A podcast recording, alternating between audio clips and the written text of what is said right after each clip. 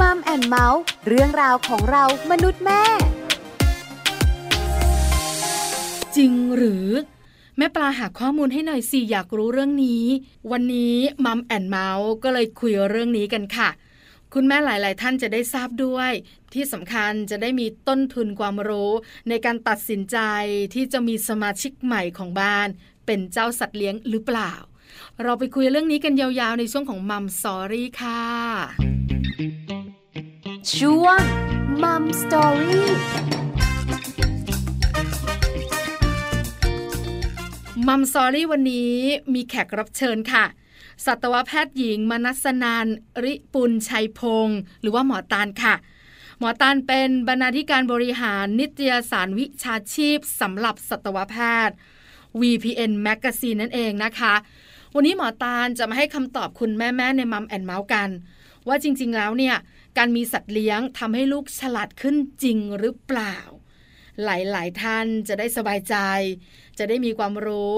จะได้ตัดสินใจในการเลือกสัตว์เลี้ยง ให้กับลูกๆได้อย่างถูกต้องด้วย ตอนนี้หมอตาลพร้อมแล้ว ไปขอความรู้หมอตาลกันค่ะมัมสตอรี่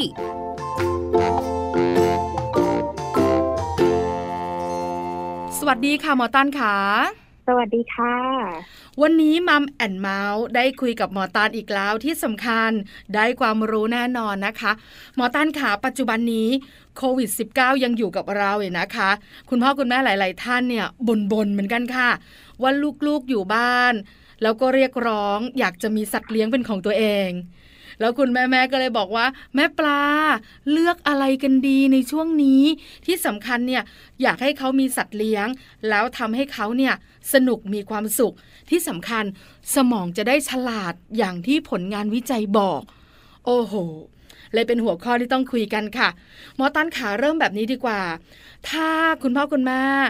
ต้องเลือกสัตว์เลี้ยงให้ลูกสักหนึ่งชนิด ในช่วงโควิด -19 ระบาดแบบนี้เนี่ย หมอตันแนะนำอะไรดีคะ คือจริงๆ การดูแลสัตว์เลี้ยงไม่ว่าจะเป็นชนิดไหนอะค่ะ มันอาจจะต้องมีพาสัตว์เลี้ยงเนี่ยเขาออกมาพบคุณหมอบ้างเป็นครั้งคราวอยู่แล้วค่ะ โดยเฉพาะถ้าเริ่มเลี้ยงเนี่ยอาจจะต้องมีพามาทำวัคซีนมาถ่ายพยาธิเป็นการดูแลสุขภาพเบื้องต้นค่ะ แต่ไม่ว่าจะเป็นสุนัขหรือแมวอะค่ะ ก็อาจจะต้องพามาหาคุณหมออยู่แล้ว ซึ่งอาจจะต้องเป็นการออกนอกบ้าน ถ้าในกรณีที่เลือกสัตว์เลี้ยงเป็นสุนัขหรือแมว แล้วจำเป็นจะต้องพามาหาคุณหมอจริงๆอาจจะแนะนำว่าให้ทำการนัดหมายกับคลินิก หรือโรงพยาบาลสัตว์ก่อนที่จะเข้ามาค่ะ เพราะว่าบางคลินิกหรือโรงพยาบาลสัตว์เนี่ยเขาก็จะมีจำกัดจำนวนในการให้บริการลูกค้าแต่ถ้าเกิดว่าปรึกษาคุณหมอแล้วว่า โอเค ให้ตรวจดูสุขภาพด้วยตนเองเบื้องต้นแล้วเนี่ยสุขภาพแข็งแรงดี แล้วก็ยังไม่จำเป็นจะต้องเข้ามาพบคุณหมอในช่วงระยะนี้อะไรอย่างเงี้ยค่ะ ก็อาจจะสามารถเลื่อนไปได้ แต่ในกรณีที่เราเลือกเลี้ยงสัตว์เลี้ยงบางชนิด อย่างเช่นเลี้ยงปลา ซึ่งอาจจะไม่จำเป็นที่จะต้องพาน้องเขาเข้ามาหาคุณหมอ อยู่แล้ว แต่เราก็ยังได้ความเพลิดเพลิน เด็ก ๆ ที่บ้านก็ยังได้รู้จักการให้อาหารปลา ได้ดูปลาว่ายน้ำอะไรพวกนี้ค่ะ อันนี้ก็เป็นอีกหนึ่งทางเลือกที่คุณพ่อแม่สามารถเลือกได้ในช่วงโควิด แต่ถ้าถามว่ามันมีความน่ากลัวไหม ถ้าเกิดเราจะเลี้ยงสัตว์แล้วบางคนอาจจะเคยได้ยินข่าวว่าอ่ามีสัตว์เลี้ยงติดโควิด ตอนนี้ก็คือยังไม่ได้มีงานวิจัยหรือ ยังไม่ได้มี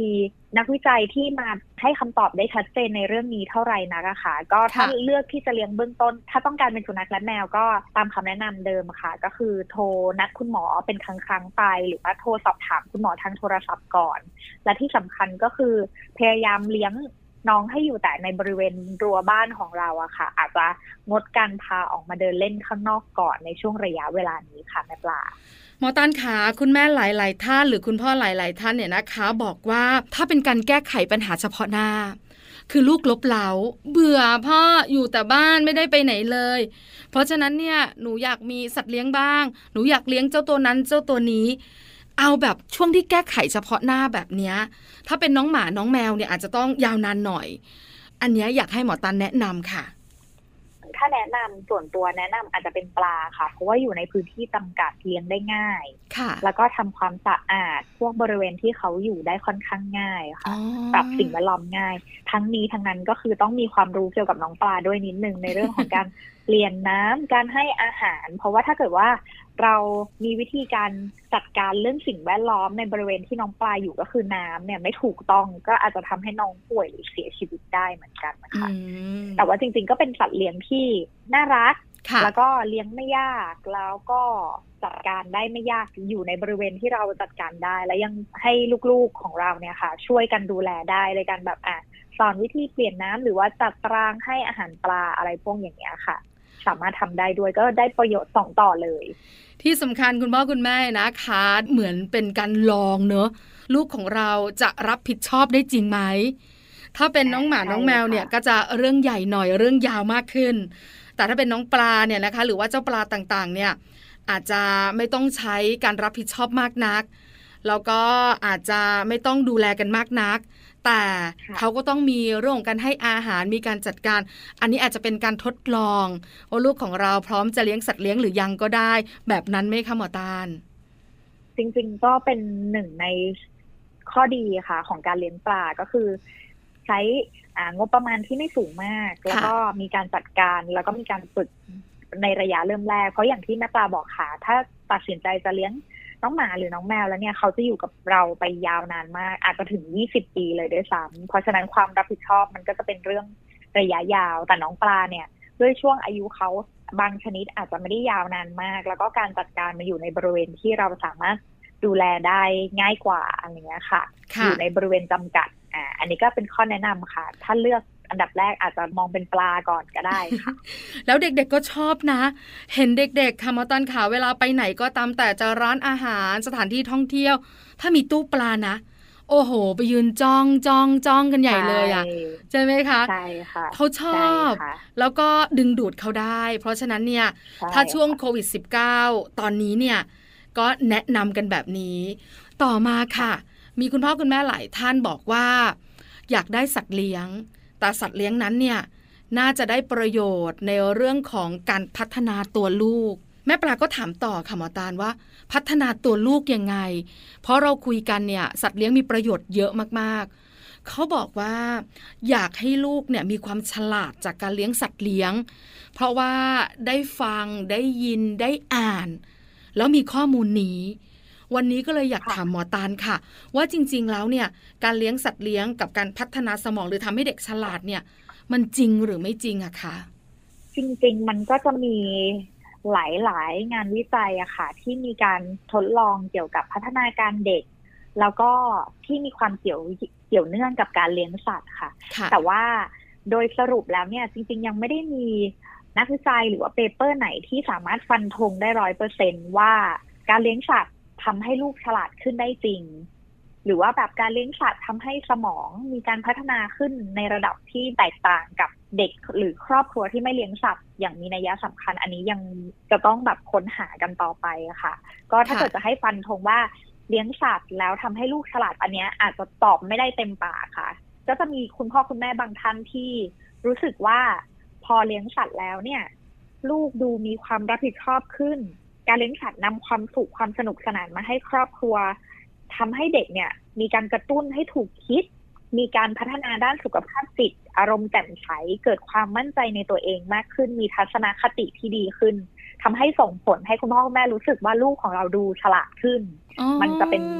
ประโยชน์ในแนวทางอ้อมลักษณะนั้นมากกว่านะคะ จากที่อ่านมา ก็จะมีหลาย ๆ ที่ค่ะ อย่างเช่นในต่างประเทศก็จะมีที่ประเทศอังกฤษที่ไปดูมา ก็มีงานวิจัย อาจจะเป็นกลุ่มประมาณเด็กหนึ่งพันคนอายุห้าถึงสิบหกปีค่ะ มีการวิจัยว่าการเลี้ยงสัตว์เนี่ยทำให้เด็กๆกลุ่มนี้ฉลาดขึ้นได้จริงหรือเปล่า บทความเนี่ยก็ยังไม่ได้สรุปฟันธงร้อยเปอร์เซ็นแต่เชื่อว่านะคะ เขาใช้คำว่าเชื่อว่าสัตว์เลี้ยงเนี่ยส่งผลดีด้านสมองช่วยให้เด็กเนี่ยสามารถมีสมาธิในการทำการบ้านได้ดีขึ้น เพราะว่าสมองโลดแล่นขึ้น แล้วก็ ทำให้เด็กๆ เนี่ยให้ความเห็นว่าการดูแลสัตว์เลี้ยงทำให้เขามีความสุขมากขึ้น มีใจเย็นลงแล้วทำให้เขารู้สึกว่าเขาฉลาดขึ้นโดยปริยาย มันจะเป็นลักษณะทางอ้อมแบบนี้มากกว่า ส่วนในงานวิจัยที่เป็น paper public เกี่ยวกับงานวิจัยด้านการแพทย์อะค่ะ ก็มีการพูดถึงค่ะว่า การเลี้ยงสัตว์เนี่ยกับอารมณ์พฤติกรรมแล้วก็การเรียนแล้วก็ด้านสังคมเนี่ย การเลี้ยงสัตว์เนี่ยมีประโยชน์ในกลุ่มพวกนี้ แต่ว่าโดยเฉพาะในเรื่องของ emotion หรือด้านอารมณ์ของเด็กอะค่ะ ก็คือมีประโยชน์ที่เห็นได้ชัดเจน อย่างเช่นเรื่องความมั่นใจในตัวเองอ่ารู้สึกไม่เหงา แต่ในเรื่องของความฉลาดหรือว่าด้านการศึกษาเนี่ย ยังเป็นส่วนที่เขาใช้คำว่ายังอันเคลียร์อยู่อะค่ะ ในการวิจัยครั้งนั้น ถ้าให้สรุปโดยรวมก็คือ มันจะเป็นประโยชน์ทางอ้อมมากกว่า แล้วทำให้คุณพ่อคุณแม่หลาย ๆ ท่านเนี่ยรู้สึกว่าเออลูกเราดูฉลาดขึ้น ด้วยผลโดยรวมจากการที่เขารู้สึกมีสมองที่ปลอดโปร่งขึ้น มีใจเย็นลง แล้วก็มีความมั่นใจในตัวเองมากขึ้นในลักษณะแบบนี้มากกว่าค่ะอืมค่ะ ไม่ได้ฟันธงนะคะว่าเลี้ยงสัตว์แล้วฉลาดขึ้น แต่มันมีผลทางอ้อมเกี่ยวข้อง เพราะส่วนใหญ่นะคะหมอตาลเรามักจะได้ยินกันบอกว่า ถ้าเด็กอารมณ์ดี เด็กมีความสุข เด็กไม่เครียด ผลการเรียนของเด็กคนนั้นจะดีตามไปด้วย แล้วคุณพ่อคุณแม่หลายท่านก็มานั่งคุยกันนะ บอกว่าพอลูกเขาสบายใจ ไปโรงเรียนที่ชอบ เรียนหนังสือยังมีความสุข ผลการเรียนของลูกเขาก็ดีขึ้นมาจริง ๆ มันก็เลยแบบเป็นข้อที่เรามานั่งคุยกันในวันนี้ว่า มันไม่ได้ตรง มันไม่ได้บอกว่าชั่ว แต่มันอ้อมใช่ค่ะ ก็จะมีหลาย ๆ อันนะคะ ที่เขาบอกว่าบางทีเนี่ย พอเราต้องเลี้ยงสุนัขหรือว่าเลี้ยงน้องแมวเรา คุณพ่อคุณแม่ก็มาจะโอเค มอบหน้าที่ในการพาน้องหมาไปเดินเล่น หรือหน้าที่ในการเล่นกับแมว ให้กับลูก ๆ ของเราอะไรอย่างเงี้ยค่ะ ซึ่งมันทำให้ ตัวเด็กผ่อนคลายด้วย ได้เล่นกับสัตว์เลี้ยงพวกนี้ค่ะ ก็น่าจะเป็นผลทางอ้อมอย่างที่แบบทำให้เขาสบายใจ เขาได้ออกกำลังกาย เขาได้เล่นมากขึ้น เขามีปฏิสัมพันธ์กับสิ่งแวดล้อมข้างนอก น่าจะช่วยทำให้เมื่อจิตใจปลอดโปร่งสมองปลอดโปร่งการเรียนการรับรู้ในเรื่องของการเรียนหรืออะไรพวกนี้น่าจะดีขึ้นตามมาจะเป็นลักษณะอย่างนั้น ค่ะแบบเราค่ะ เป็นทางอ้อมซะมากกว่า แล้วถ้าถามเรื่องผลโดยตรงล่ะคะหมอตันขา เอาแบบตรงไปตรงมาเลยว่า ถ้าลูกมีสัตว์เลี้ยงเป็นของตัวเองแล้วเขารับผิดชอบจริง ๆเขามีความสุขจริง ๆ ผลโดยตรงที่จะเกิดกับเขาคืออะไรอะค่ะ ถ้าผลโดยตรงเลยอะค่ะ อันดับแรกก็คือเรื่องความรับผิดชอบ เพราะว่าการเลี้ยงสัตว์เนี่ย คุณหมอหลาย ๆ ท่าน หรือนักพฤติกรรมเด็กก็จะแนะนำว่าอพอเด็กเริ่มสามารถทำอะไรได้เองเนี่ยก็ให้เขาฝึกความรับผิดชอบโดยการทำงานบ้าน ถ้ามีเลี้ยงสัตว์ก็ให้ดูแลสัตว์เลี้ยง ซึ่งการดูแลสัตว์เลี้ยงเนี่ย มันเป็นหนึ่งในความรับผิดชอบที่สนุกสนานกว่าการทำงานบ้าน แล้วก็ได้ relationship กับสัตว์เลี้ยงของตัวเอง ได้ผ่อนคลายอะไรพวกนี้ค่ะ มันถือเป็นการฝึกความรับผิดชอบที่เราจะต้องดูแลสัตว์เลี้ยงอันหนึ่ง อันนี้คือได้แน่ ๆ ถ้าคุณพ่อคุณแม่ส่งเสริมอย่างถูกต้อง อย่างเช่นแบบสมมติว่าลูกเบื่ออะไรเงี้ยค่ะ ก็คือไปกับลูกโดยที่ไม่ได้แบบปล่อยให้เขาต้องดูแลคนเดียว แล้วก็ส่วนที่ได้ตรงๆอีกเรื่องหนึ่งก็คือเรื่องของสุขภาพค่ะ เพราะว่าหลาย ๆ งานวิจัยเนี้ยออกมาบอกเลยว่า การที่เด็กโตมากับสัตว์เลี้ยงเนี่ยจะทำให้ระบบภูมิคุ้มกันเนี่ย มีการพัฒนาได้ดีกว่าคนที่ไม่เคยเลี้ยงสัตว์เลย ซึ่งรวมไปถึงอาการโรคภูมิแพ้ต่างๆ ค่ะ เพราะว่าถ้ายิ่งเด็กที่มีแนวโน้มที่จะเป็น โรคในกลุ่มของภูมิแพ้หรือว่าเป็นพวกหอบหืดอะไรพวกเนี้ยค่ะ เด็กที่เลี้ยงสัตว์เติบโตมากับสัตว์เนี่ยมีโอกาสที่จะเป็นโรคเหล่านี้หรือว่ามีความรุนแรงของโรคเหล่านี้น้อยลง อันนี้คือมีการศึกษามาอย่างชัดเจนอืมแล้วก็ สิ่งที่สำคัญที่คุณพ่อคุณแม่น่าจะอยากได้มาก ๆ ก็น่าจะเป็นเรื่องของ emotional ค่ะ ที่ส่งผลโดยตรงก็คือเรื่องของอารมณ์ เรื่อง EQ ของลูก อันนี้ส่งโดยตรง เพราะว่าการให้การดูแลสัตว์เลี้ยงเนี่ย มันเป็นการฝึกนอกจากความรับผิดชอบแล้ว มันก็เป็นทำให้จิตใจของเด็กเนี่ยอ่อนโยนลง มีความเห็นอกเห็นใจผู้อื่นมากขึ้น มีความใจเย็นมากขึ้น อันนี้ส่งผลโดยตรงในเรื่องของ EQ เลย และที่สำคัญอีกอย่างหนึ่งก็คือเด็กๆ เนี่ยได้เล่นได้ออกกำลังกายมากขึ้น ซึ่งการออกกำลังกายทำให้พัฒนากล้ามเนื้อมัดใหญ่ของร่างกายของเด็กด้วย แล้วบางทีการที่เล่นเล็กๆน้อยๆมีการลูบมีการจับมีการคลำมีการรู้จัก ตรวจดูสุขภาพของสัตว์เลี้ยงด้วยตัวเองอะไรอย่างเงี้ยค่ะ มีการสัมผัสเนี่ย นอกจากได้อิโมชัน a ลแล้วการพัฒนากล้ามเนื้อมัดเล็กของเด็กอะเพิ่มขึ้นด้วย มีประโยชน์มากมายเลยจากการเลี้ยงสัตว์เลี้ยงให้เติบโตไปกับลูกของเราอะค่ะ และในต่างประเทศเนี่ย ก็มีการใช้สัตว์เลี้ยงในการช่วยรักษาภาวะออทิสติก หรือว่าการเป็นโรคสมาธิสั้นอะไรอย่างนี้ด้วย มีการเอามาใช้รักษาแบบจริงจังเลยค่ะอืมเพราะฉะนั้นน่าจะเป็นตัวที่ชี้วัดที่ชัดเจนว่า การเลี้ยงสัตว์เนี่ยส่งผลดีต่อด้านพัฒนาการแล้วก็พฤติกรรมของลูกเราค่ะ ถ้าเป็นเรื่องของสมองอาจจะอ้อม แต่เป็นเรื่องของพฤติกรรมเรื่องของอารมณ์เนี่ยนะคะ ความรับผิดชอบอันนี้ตรงไปตรงมา เคยได้ยินข่าวค่ะหมอตันขาบอกว่า ห้องสมุดแห่งหนึ่งที่ต่างประเทศ เขามีการให้นำสัตว์เลี้ยงเข้ามาอ่านหนังสือด้วย ถ้าบ้านไหนไม่มี เขาก็จะมีน้องหมาให้ หรือจะมีน้องแมวให้ เราให้เด็กเนี่ยอ่านหนังสือพร้อมสัตว์เลี้ยง รูปๆคลำคลำคลึงคลึงเข้าไป เด็กอะอ่านหนังสือได้มากขึ้น อาจจะเคยอ่านได้สองหน้า ก็อ่านได้ห้าหน้าแล้วก็มีสมาธิอยู่กับสิ่งนั้นเยอะมาก เลยถามหมอตาลว่า ในความเป็นจริงเนี่ยการอยู่กับสัตว์เลี้ยงเนี่ยมันทำให้เราเกิดสมาธิทำให้เราเพลิดเพลิน แล้วทำให้เราเนี่ยทำกิจกรรมอื่นควบคู่ไปด้วยได้ดีจริงเหรอคะหมอตาลอันนี้คิดว่านะคะ การมีสัตว์เลี้ยงมาอยู่เป็นเพื่อนในเวลาอ่านหนังสือเนี่ย น่าจะช่วยให้ผ่อนคลายค่ะอืมทำให้พอได้รูปน้องแมวไปด้วยอ่านหนังสือไปด้วยเนี่ย อาจจะช่วยให้ผ่อนคลายรีแลกซ์แล้วก็รู้สึกเพลินมากขึ้นเวลาอ่านหนังสือ ช่วยลดความเครียดหรือว่าความแบบ อินเทนส์ในการอ่านหนังสือมากขึ้น เพราะบางทีเนี่ย พอเราไปอ่านหนังสือในห้องสมุดที่มันเงียบมากๆเนี่ยใช่ค่ะแล้วถ้าเกิดว่ามีสัตว์เลี้ยงเนี่ยมาอยู่ใกล้ๆแล้วแบบคอยอยู่เป็นเพื่อนคอยลูก แล้วให้เราแบบเออนั่งอ่านไปด้วยลูกไปด้วยเนี่ย น่าจะเพลินน่าดูนี้เป็นเทคนิคที่ดีมากค่ะ อันนี้อยากไปลองใช้กับตัวเองด้วย ลองดูเดี๋ยนะวคะลองทดสอบดูค่ะ ค่ะ แปลว่าจริง ๆ แล้วเนี่ย ถ้าพูดถึงเรื่องการส่งตรงถึงสมองลูกกับสัตว์เลี้ยงเนี่ย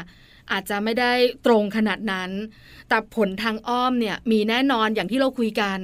ถ้ามีสัตว์เลี้ยงอยู่ใกล้ๆทำให้เด็กอ่านหนังสือได้มากขึ้น มีสมาธิมากขึ้น ก็ส่งผลต่อการเรียนของเขาส่งผลต่อเรื่องของสมองของเขา อันนี้เป็นทางอ้อมแน่ ๆ แต่อยากรู้อย่างหนึ่งค่ะหมอตาอะไรในสัตว์เลี้ยงทำให้เด็กๆแฮปปี้ เด็กๆรู้สึกผ่อนคลาย รู้สึกว่าเขามีความสุขล่ะคะ ถ้าเกิดว่าโดยดูจาก ของเด็กที่บ้านเองอะค่ะค่ะสิ่งที่ทำให้เขาแฮปปี้ที่สุดก็คือ เขาได้รับความสนใจ เพราะบางทีเนี่ย พอเราเลี้ยงสัตว์แล้วถ้าเกิดว่าเราเรียกปั๊บแล้วสัตว์เลี้ยงเดินเข้ามาหา ได้จับได้กอดเนี่ย เขาจะรู้สึกว่าเขาว่าได้รับความสนใจจากตัวสัตว์เลี้ยงค่ะเขามีเพื่อนเล่น เขามีเพื่อน แล้วก็การเลี้ยงสัตว์มันจะเป็น ได้ทัชได้สัมผัสตัวค่ะ มันทำให้เขารู้สึกแบบผ่อนคลาย คุณพ่อคุณแม่ก็มันก็สอนว่าแบบเออ เราต้องรู้จักจับสัตว์เลี้ยงอย่างอ่อนโยน จับเบาๆ พอจับเบา แล้วมันจะเห็นปฏิกิริยาจากสัตว์เลี้ยงที่มีต่อตัวเด็กอย่างทันที อย่างเช่น พอจับเบาๆปั๊บสัตว์เลี้ยงหันมามองมาสบตามาเลียแล้วเขามองเห็นเลยว่าแบบสัตว์เลี้ยงชอบ มันเป็น react ที่เกิดขึ้นทันทีอะค่ะ แล้วมันจะส่งผลทางบวก ทำให้เด็กรู้สึกว่าแบบอ๋อทำแบบนี้แล้วเขาชอบเราก็มีความสุขด้วย ก็เลยจะทำให้แบบเด็กๆที่บ้านค่อนข้าง happy เวลาที่แบบได้ interact กับสัตว์ที่เขาแบบ response ตอบทันทีประมาณนี้ค่ะ เพราะฉะนั้นน้องหมาน้องแมวก็เลยเป็นอันดับหนึ่งของแต่ละบ้านอย่างยิ่งน้องหมาเนี่ย ส่วนมากเขาจะรักเด็กอยู่แล้วค่ะแล้วก็พอเด็กเล่นด้วยหรือมีการจับอย่างถูกวิธีเขารีแอคตอบสนองทันที เด็กก็จะชอบ แต่ถ้าเป็นน้องปลาหรือว่าน้องนกต่างๆ เนี่ยเด็ก ๆ สัมผัสไม่ค่อยได้ แต่การใช่ที่ค่ะเด็กๆ ได้เลี้ยงก็จะได้อย่างอื่น หรืออาจจะใช่ค่ะได้ในสิ่งที่เป็นเรื่องของจิตใจเนอะแต่เรื่องของใช่ค่ะการสัมผัสอาจจะไม่ได้สัมผัสชัดเจน แต่ก็เห็นนะคะหมอตาล เด็กๆ เนี่ย แค่รู้สึกว่าตัวเองเดินไปใกล้ ๆ ตู้ปลาแล้วพอเจ้าปลาว่ายมา แค่นี้ก็ยิ้มซะกว้างเชียวใช่ค่ะ เพราะว่าเด็กเขาจะ ชอบเวลาที่มีการ react ตอบสนอง เวลาเขามองหรือเขาเห็นแล้วมีการ react ทันทีเนี่ยมันจะทำให้เขารู้สึกได้รับความสนใจอะค่ะ เขาก็จะค่อนข้าง happy เดี๋ยวนะหมอตาลแม่ปลาสงสัยปกติแล้วเราก็สนใจลูกนะ คือตัวคุณพ่อตัวคุณแม่เนี่ยนะคะ คุณปู่คุณย่าคุณตาคุณยายก็สนใจเขาอะไม่ว่าเขาจะทำอะไรเราก็อยู่ด้วยตลอด ยังไม่พอหรอคะเขายังต้องการจากสัตว์เลี้ยงด้วยหรอคะ จริง ๆ ถ้าคุณพ่อคุณแม่เวลาเขาทำอะไรแล้วหันไปสนใจเขาทันทีจริง ๆ เขาชอบอยู่แล้วค่ะค่ะ แต่เหมือนกับแบบว่าในกรณีเราเลี้ยงสัตว์ด้วยเนี่ย แล้วก็ที่เด็กๆ จะรู้สึกอารมณ์ดีจะรู้สึกมีความสุขมากขึ้น เพราะว่าแบบสัตว์เลี้ยงก็ตอบสนองทันทีเหมือนกัน แต่บางทีคุณพ่อคุณแม่อาจจะลืมเวลาอยู่บ้านบางทีมีโทรศัพท์เข้ามาแล้วเราต้องรับโทรศัพท์คุยโทรศัพท์ลักษณะแบบนี้ค่ะ บางทีลูกเรียกให้แบบ คุณแม่คุณพ่อดูอันนี้สิแล้วเราไม่ได้หันไปดูทันที เขาต้องเรียกหลายรอบความ happy มันก็จะลดลงแต่ไม่เหมือนสัตว์เลี้ยงที่แบบว่าไม่ว่าจะเรียกให้ดูอะไรหรือว่าแบบได้จับปั๊บเขาตอบสนองทันที อย่างสมมติว่าเป็นลูบหัวแมวปั๊บแมวก็แบบเออชนมือมาคลอเคลียร์เลยอะไรพวกเนี้ยค่ะ มันก็จะเหมือนกับเขาได้รับความสนใจมีรีสปอนส์กับเขาทันทีอืมตรงนี้อันนี้สัตว์เลี้ยงก็เลยมีประโยชน์ในจุดนี้ด้วยค่ะ ถึงว่าค่ะหมอตาลูกชายที่บ้าน เรียกแมวทั้งวันเลย คือเราก็แปลกใจนะ คือแมวตัวเนี้ยเป็นของคุณป้า แต่มันอยู่บ้านนู้นไม่ได้มันทะเลาะกันไง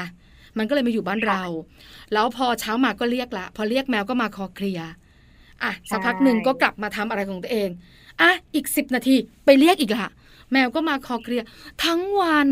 เราก็แปลกใจว่าหนูจะเรียกอะไรกันนักกันหนาลูกเขาก็ไม่ตอบนะ แต่เขาก็จะยิ้ม เดี๋ยวก็ไปเรียกอีกแล้วแล้วแมวเนี่ยก็มาทุกครั้งเหมือนกัน แล้วก็คุยกัน ทำไมล่ะ โกรธใครอ๋อจะไปเที่ยวใช่ไหมพยักหน้าแบบเนี้ย คือมันเกิดจินตนาการด้วยเนอะหมอตาโนใช่ใช่ค่ะ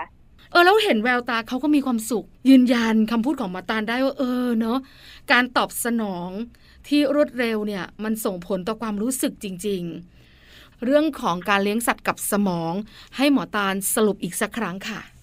ถ้าสำหรับการเลี้ยงสัตว์ แล้วส่งผลด้าน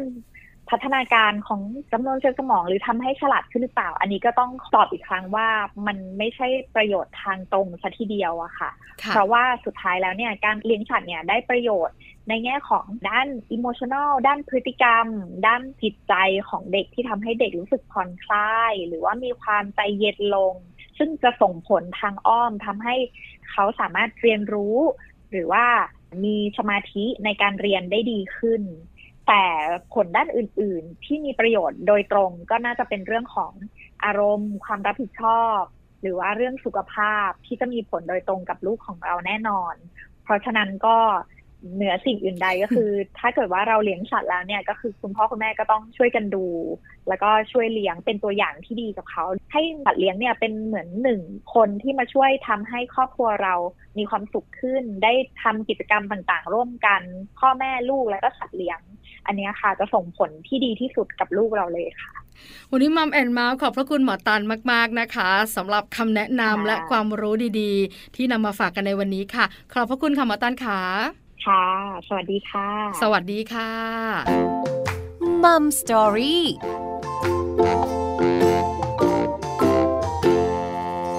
ขอบคุณหมอตันมาก ๆ ค่ะ สัตวแพทย์หญิง มนัสนันริปุลชัยพงศ์บรรณาธิการบริหารนิตยสารวิชาชีพสำหรับสัตวแพทย์ VPN Magazine นั่นเองค่ะ วันนี้หมอตันมาให้ความรู้ให้คำแนะนำให้คำตอบชัดเจน แม่ ๆ ในมัมแอนเมาส์รู้แล้ว ที่สำคัญ คุณแม่บอกว่าเข้าใจแล้วด้วย ว่าการมีสัตว์เลี้ยงเนี่ยทำให้ลูกของเราฉลาดขึ้นจริงหรือไม่ การตัดสินใจอยู่ที่คุณแม่ๆแล้วล่ะค่ะว่าจะตัดสินใจให้เจ้าตัวน้อยมีสัตว์เลี้ยงหรือเปล่า เพราะจริงๆแล้วเนี่ยการเลี้ยงสัตว์เลี้ยงประโยชน์เยอะมากๆทีเดียวนะคะ วันนี้ Mom and Mouth เรื่องราวของเรามนุษย์แม่ต้องไปแล้วหมดเวลาแล้วค่ะ เจอกันใหม่ครั้งหน้าพร้อมเรื่องราวดีๆ ปาลิตามีทรัพย์สวัสดีค่ะ Mom and Mouth เรื่องราวของเรามนุษย์แม่